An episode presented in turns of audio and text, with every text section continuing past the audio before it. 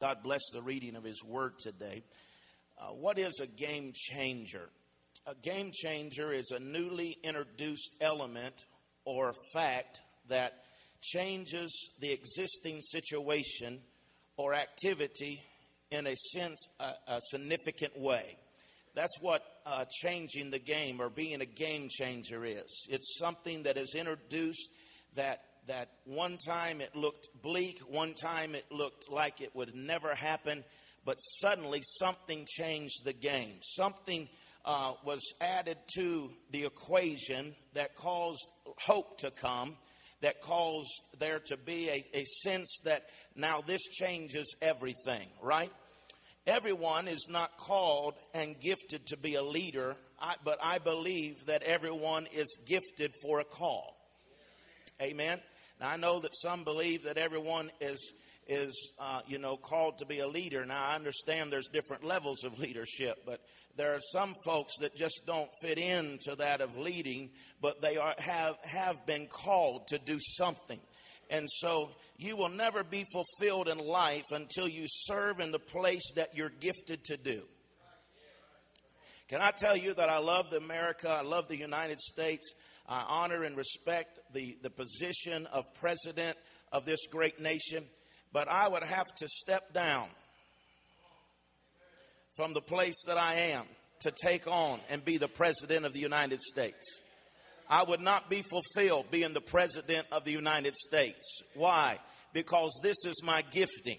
This is what I'm called to do and there, there is nothing that is so fulfilling as fulfilling your purpose, fulfilling the call that God has upon your life. And so that's the reason why it's important for us to understand the, uh, uh, how it that serving can be a blessing to us.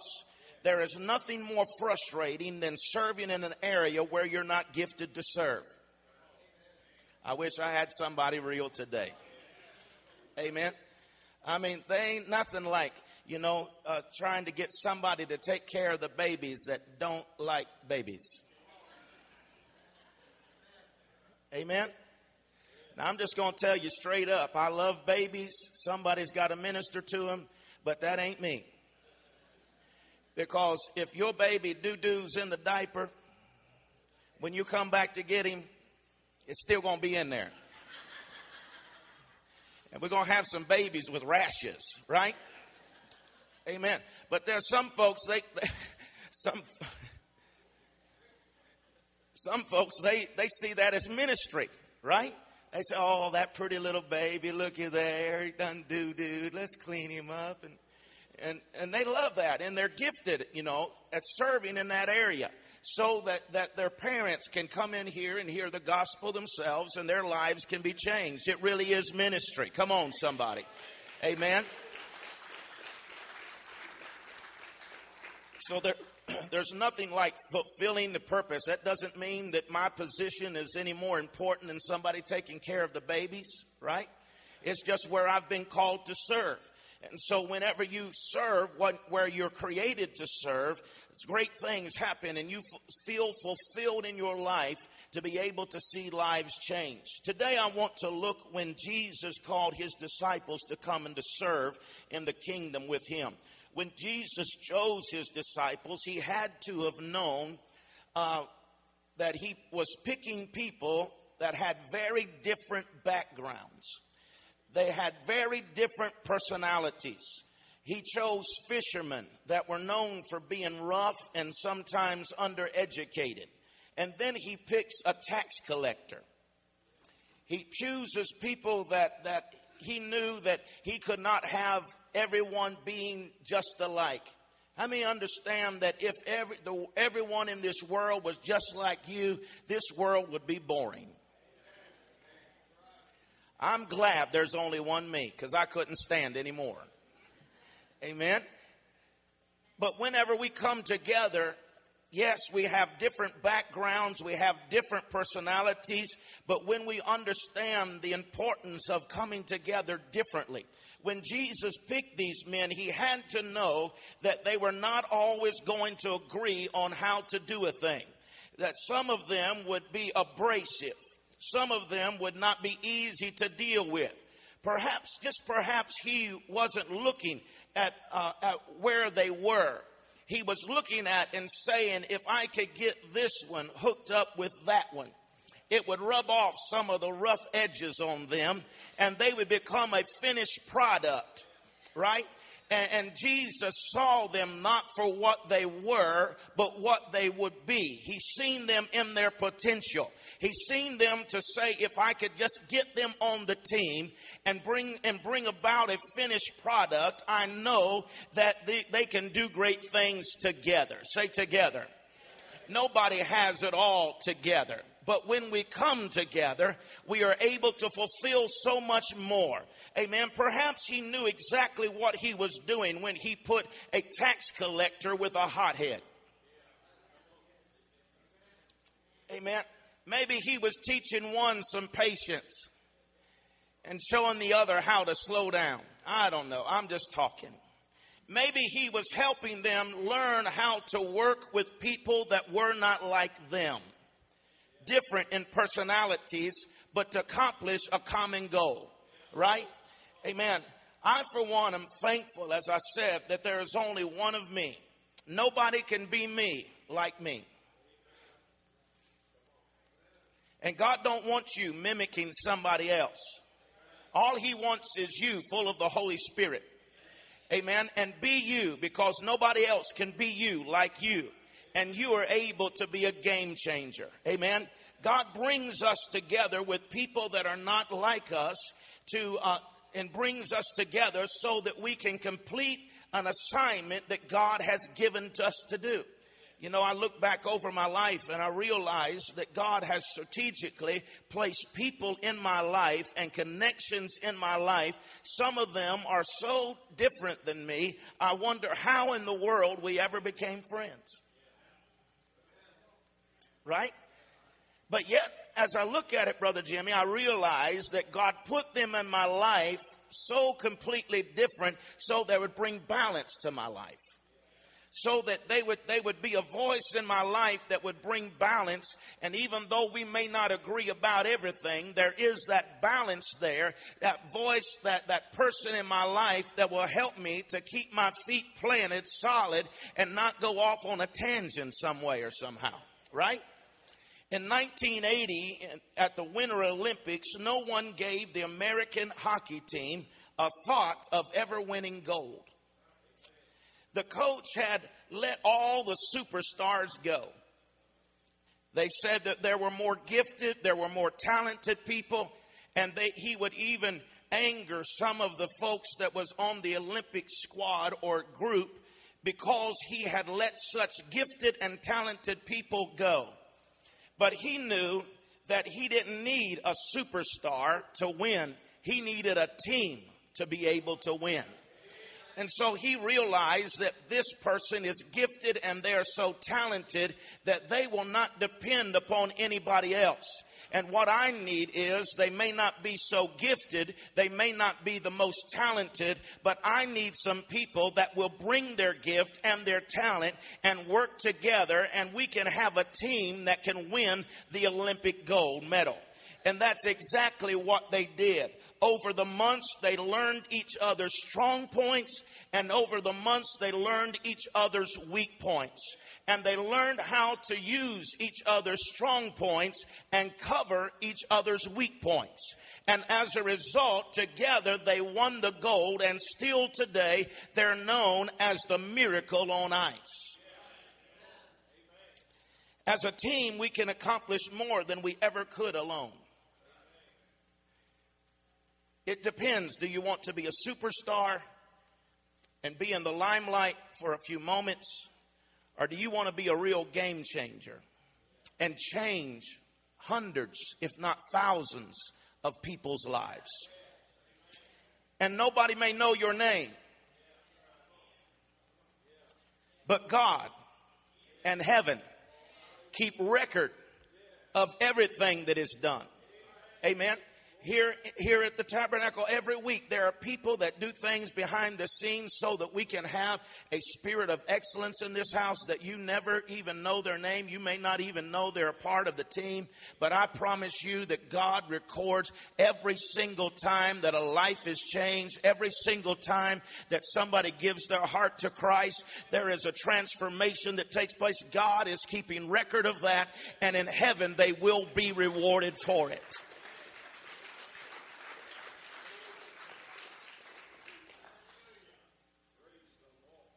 As a team, we can enjoy success that we never could alone. The Baltimore Ravens won the Super Bowl this year. I ain't happy about it either.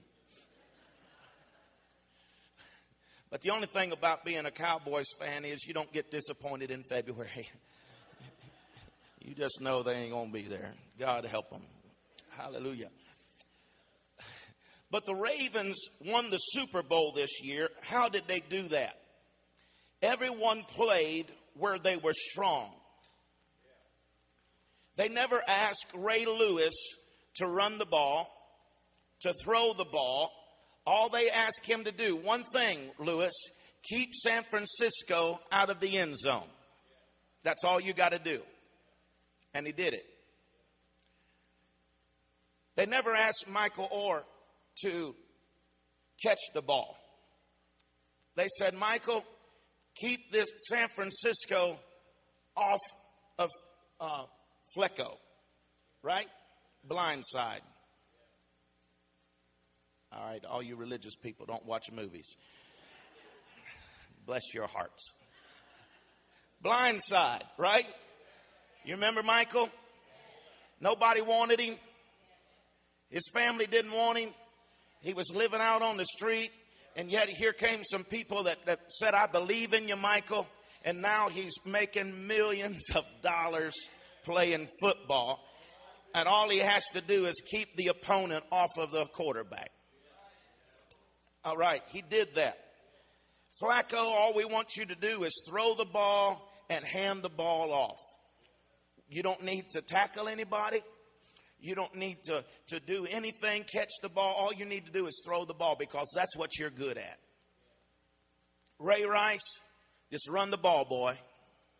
Run the, we're going to give you the ball. You run the ball. That's all we're asking you to do because that's what you're good at.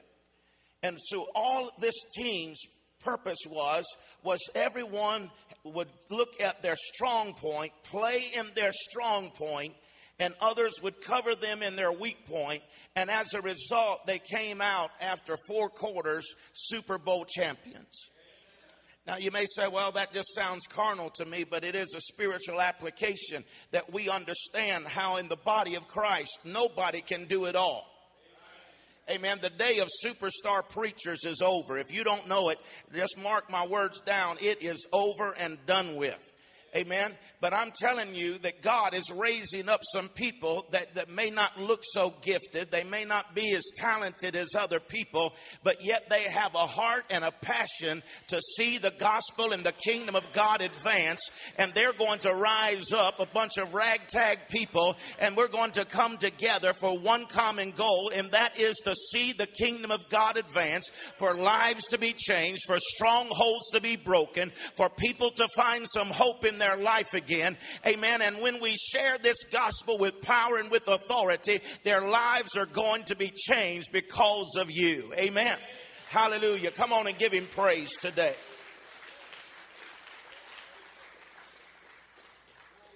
The purpose of teams is so that I don't have to work all day on something that I'm not gifted at and don't enjoy. But I can give it to someone that loves doing it and gifted to do it, and therefore they can do it in half of the time and they can enjoy it while they're doing it. That's what teamwork allows us to do. Jesus knew that he would need hard workers, somebody that wasn't afraid to get their hands dirty. He knew that he would need an orator, he would need a communicator to be able to communicate his vision.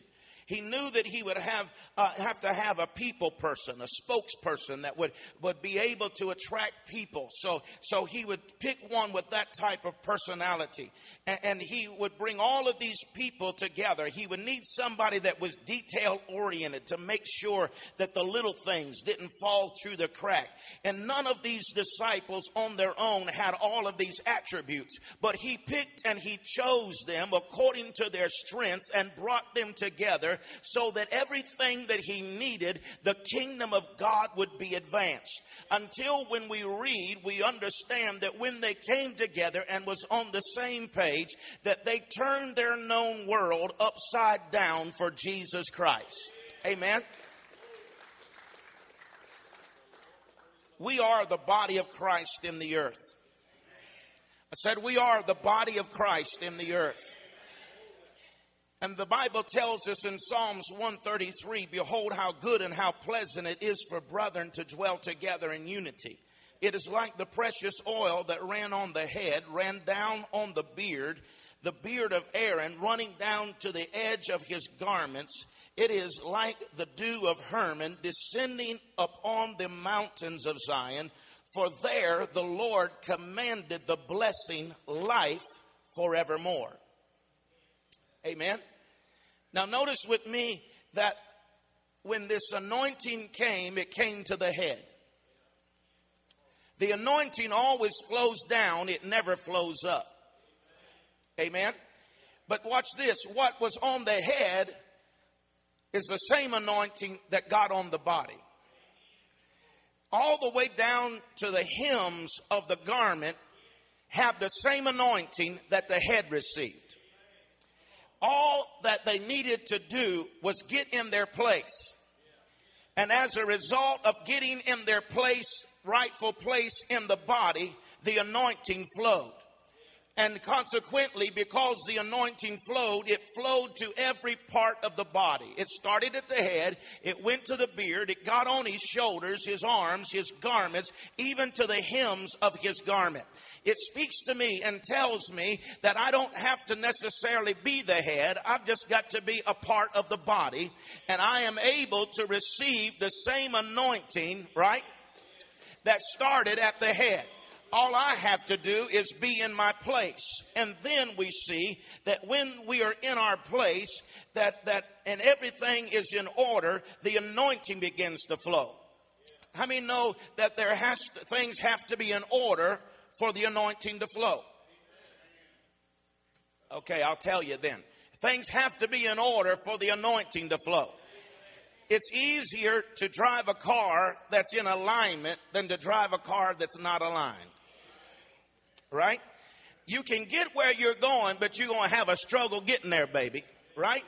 And, and I don't know about you, but I don't want to just go somewhere. I want to enjoy the journey. I want to enjoy while I'm getting there. So I have to get in alignment so that I can enjoy the process, enjoy the journey. And that's what God is wanting us to do in the body of Christ and being a part of the team and being a game changer is just get in the body in that place that He has created us and designed us to be. And then He said there's going to start a flow of the anointing. And watch this. He, he said there's constant growth.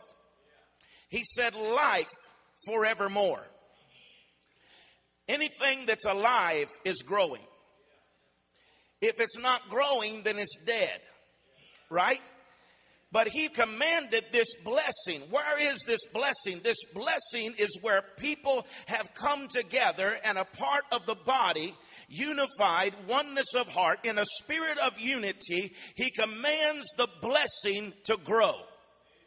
He demands the blessing to live. He demands the blessing that you're not going to remain the same way that you are. Amen. God fully expects His church to grow continually because this means that lives are being changed for real. Amen. Some people get a problem whenever churches grow and they say, well, it's just too big. I don't know everybody. Do you know everybody at Walmart?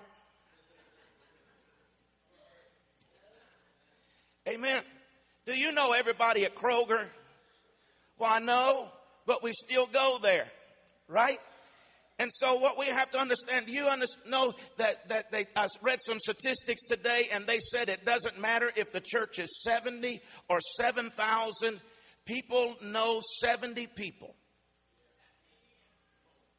70 people is what we connect with. And it doesn't matter how big or how small it is. But you see, here's the thing God intended for us to continue to grow. He said He would add to the church now, if we're just having people's lives changed on Sunday, how can the church grow daily? But it's not, we come here to, to huddle. We come here to get our directives. Our, this is this is command center. This is the epicenter for the kingdom of God, right? We come here to hear from the Lord, get our marching orders, get our, our game plan, our directives, but then we leave here and we are the instruments, the body of Christ, so that lives can be changed daily, so that the kingdom of God can grow daily, such as is pleasing unto God. Amen. And then to debunk this other thing, people say, well, all you care about is numbers. Well, how come I care about numbers? Because numbers represent people and people matter to God. It isn't about saying, well, we've got this amount or this many people. It's about that number means these lives have been changed. They were once on their way to hell, but they've heard the gospel of Jesus Christ accepted him as Savior and Lord of their lives. And now they have been changed, praise God. Hallelujah. Amen.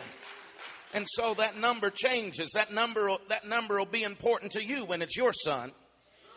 That number will be important to you when it's your grandchild. Come on, somebody. Amen. And so we need to understand that numbers matter because it, it represents a person and people matter to God. So, why don't we get involved on teams? Why don't we get involved in the game? The number one reason that I hear is I'm busy.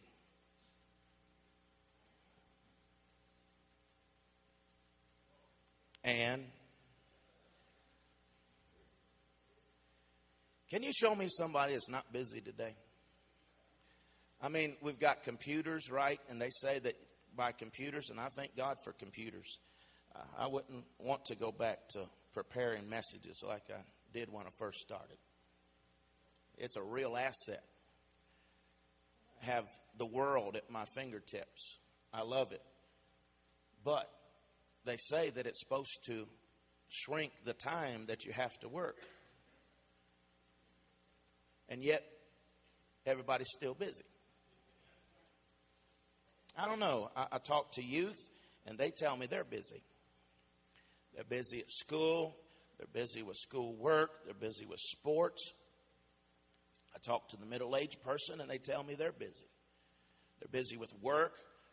They're busy with college. They're busy with children. And I talk to somebody retired and they're busy.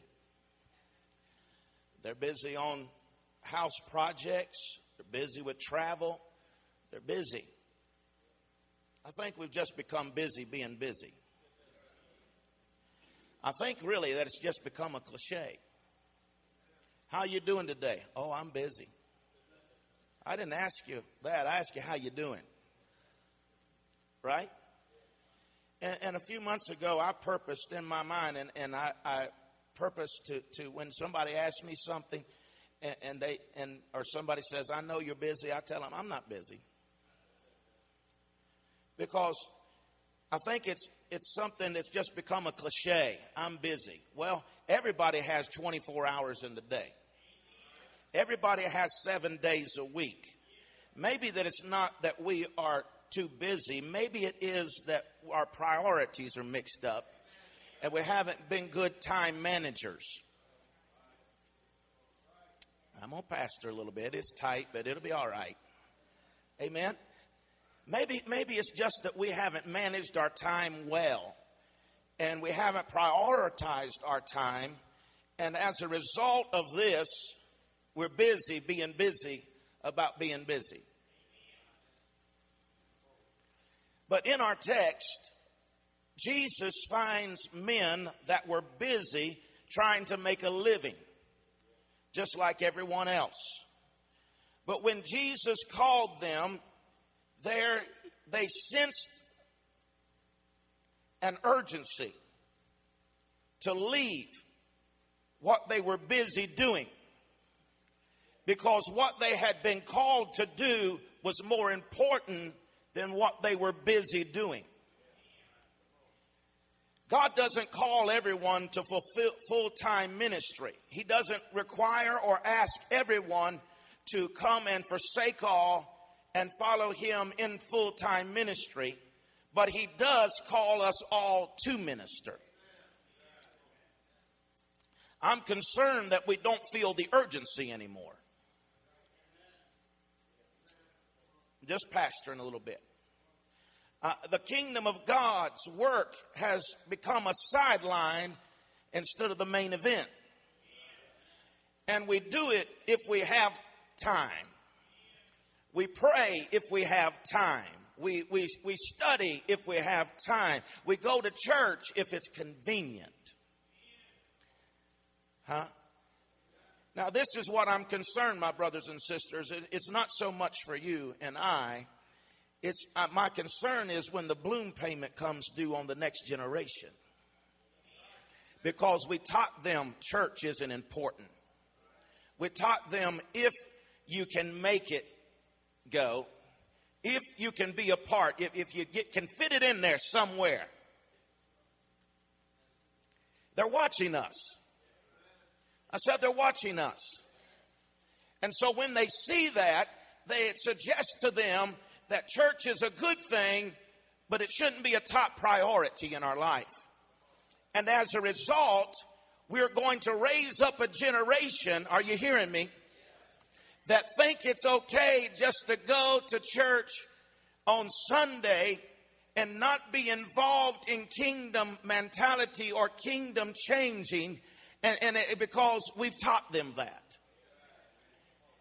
And so while we have to put things in priority, right? Now, how many know the priority? God first. Family second. Now, what does family mean? Family don't mean, you know, they're, they're used, they got this thing going on where that uh, people said, uh, well, we can't come to church on Wednesday because we got family time. And I'm scratching my head and saying, uh, we're better to have family time than the church.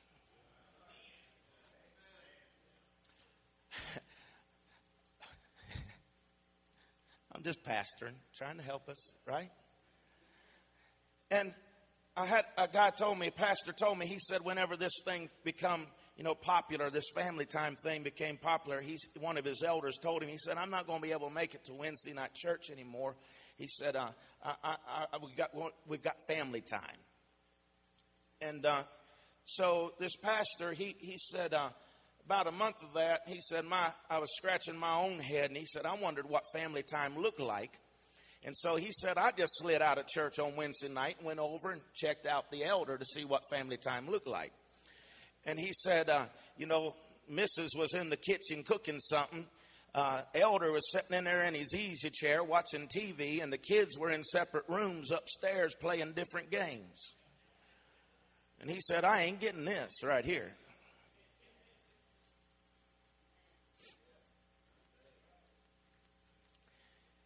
I, I don't know. I, I read it somewhere. Seek ye first the kingdom of God and all of his righteousness and as a secondary result of that, all of these other things will be added unto you. Amen. I know that some people we've we've been guilty of this in days past where we have put the church ahead of real family matters, right? And it and you get that out of order and it isn't going to work either. But what but what is family? What is important family? You need to, you need to answer that. You need to think about that. And then he said God, family, and then the church. Right? And these are important. Moving along. Getting involved was as important to the disciples as it was to Jesus. Getting involved was as important to the disciples as it was to Jesus. Jesus needed the disciples to fulfill his mission, but the disciples needed to be involved to be fulfilled in their lives. Their jobs were a means to an end, but there was still a void of real purpose of being fulfilled in their life. How many how many have gone through life and never were fulfilled? You just you was you did all of these things but there was still this void. But we are going to see people's lives changed. Amen. Whenever we come together and we fulfill the purpose of God. Now, let me say this to you that we're going to, we're in a, a, time of no fail. We're believing God for lives to be changed, and we're going into an epic season where we're going to talk about the epic miracles of Jesus, and we're believing that God is going to grant epic miracles in this house in the next eight weeks. Amen? Hallelujah. That's our faith. But let me just say that we need you but we're going to see lives changed with you or without you. Our hope is this that it will be with you because it will be better with you than it is without you. But if you don't, we have a mandate to fulfill. We have a purpose that we must accomplish and that is that the kingdom of God be imposed upon this earth and people know that the gospel of the kingdom and fulfilling that promise and hope in their lives will bring real change. It's not just a story, it's not just mystical, but your life can be changed, sir. Amen. Joy can come to you again, ma'am. Amen. If you know him as your savior, your Lord, you believe in the power of the Holy Spirit and let it live in your life, your life will be radically changed for his glory glory and for his honor. Amen. Hallelujah. I wish I had somebody that knew that today was true. And watch this being a part of teams gives you the opportunity to use your gift. And as you use your gift and being a part of the team, lives are being changed. And when lives are changed, you are fulfilled.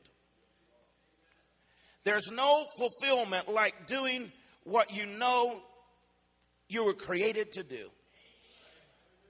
Amen. To know that what you're doing is making a difference in someone else's life. That I'm not just here to live for myself, but I'm here to promote the gospel of Jesus Christ that brings change to people for real. Amen. God never intended for us to work in his kingdom alone. Solomon said, Two are better than one because they have a good reward for their labor. Right? Two of us working together can accomplish more before the end of the day than one of us can standing alone. Amen. He has given us different gifts, and when we use those gifts together, when we use those gifts together, we can make an impact on our region and lives can be changed. Jesus was the greatest game changer in the world that the world ever knew. We were all destined to go into eternity, lost and undone without God. Right? We were all bound for hell because we had been separated from God because of Adam and Eve's sin. It separated mankind from their creator, right? And it was hopeless. It looked like we were doomed forever because nobody could pay the ransom price. But thank God Jesus showed up and he became the game changer. Yes, he did. He became the game changer. Because when hell thought they had humanity bound up and there was no hope for humanity, Jesus stepped up and he came out, Emmanuel, God with us. He went into the living room of Mary's womb and he came out and he said, I'm here to be the game changer. I know that mankind has been bound. I know that they've been in trouble. I know that you were hopeless, but I've come that you might have life and have it more abundantly. Glory to God. Amen. And as a result of that, he came and he brought you and I the victory. And he said, because I live, you can live also. He died, he was buried, but on the third resurrection morning, hell couldn't stop him. The grave couldn't hold him. And he got up on that third resurrection morning victorious over death, hell, and the grave. And because of that, he changed the scope of mankind. And he said, you don't have to just die and be lost. Neither do you just have to wait to get to heaven to live your life and be fulfilled. But I have come that you might have life now. I have come that you don't have to be pulled through the, uh, not hold backwards. You don't have to hold the fort till he comes. But I have come so you can enjoy life and enjoy it to its fullest. And you can be able to change other people's lives through the message of Jesus Christ working in you.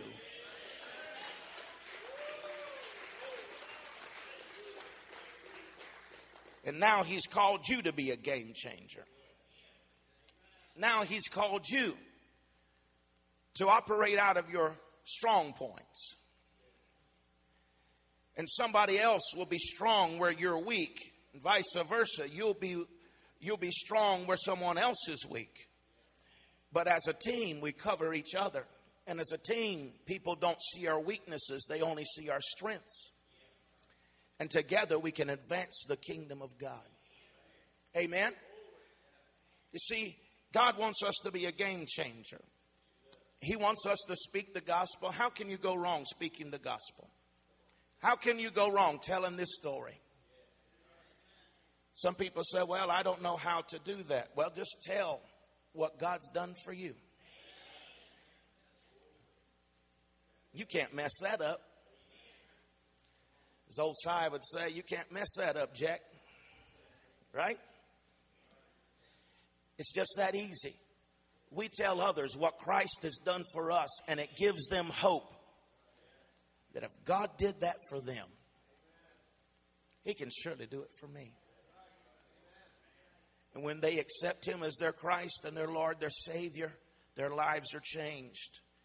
And consequently, they want that same joy and same hope in somebody else's life. So they share that with them, and their life is changed. And the kingdom of God continues to go on and go on and go on because we're working together.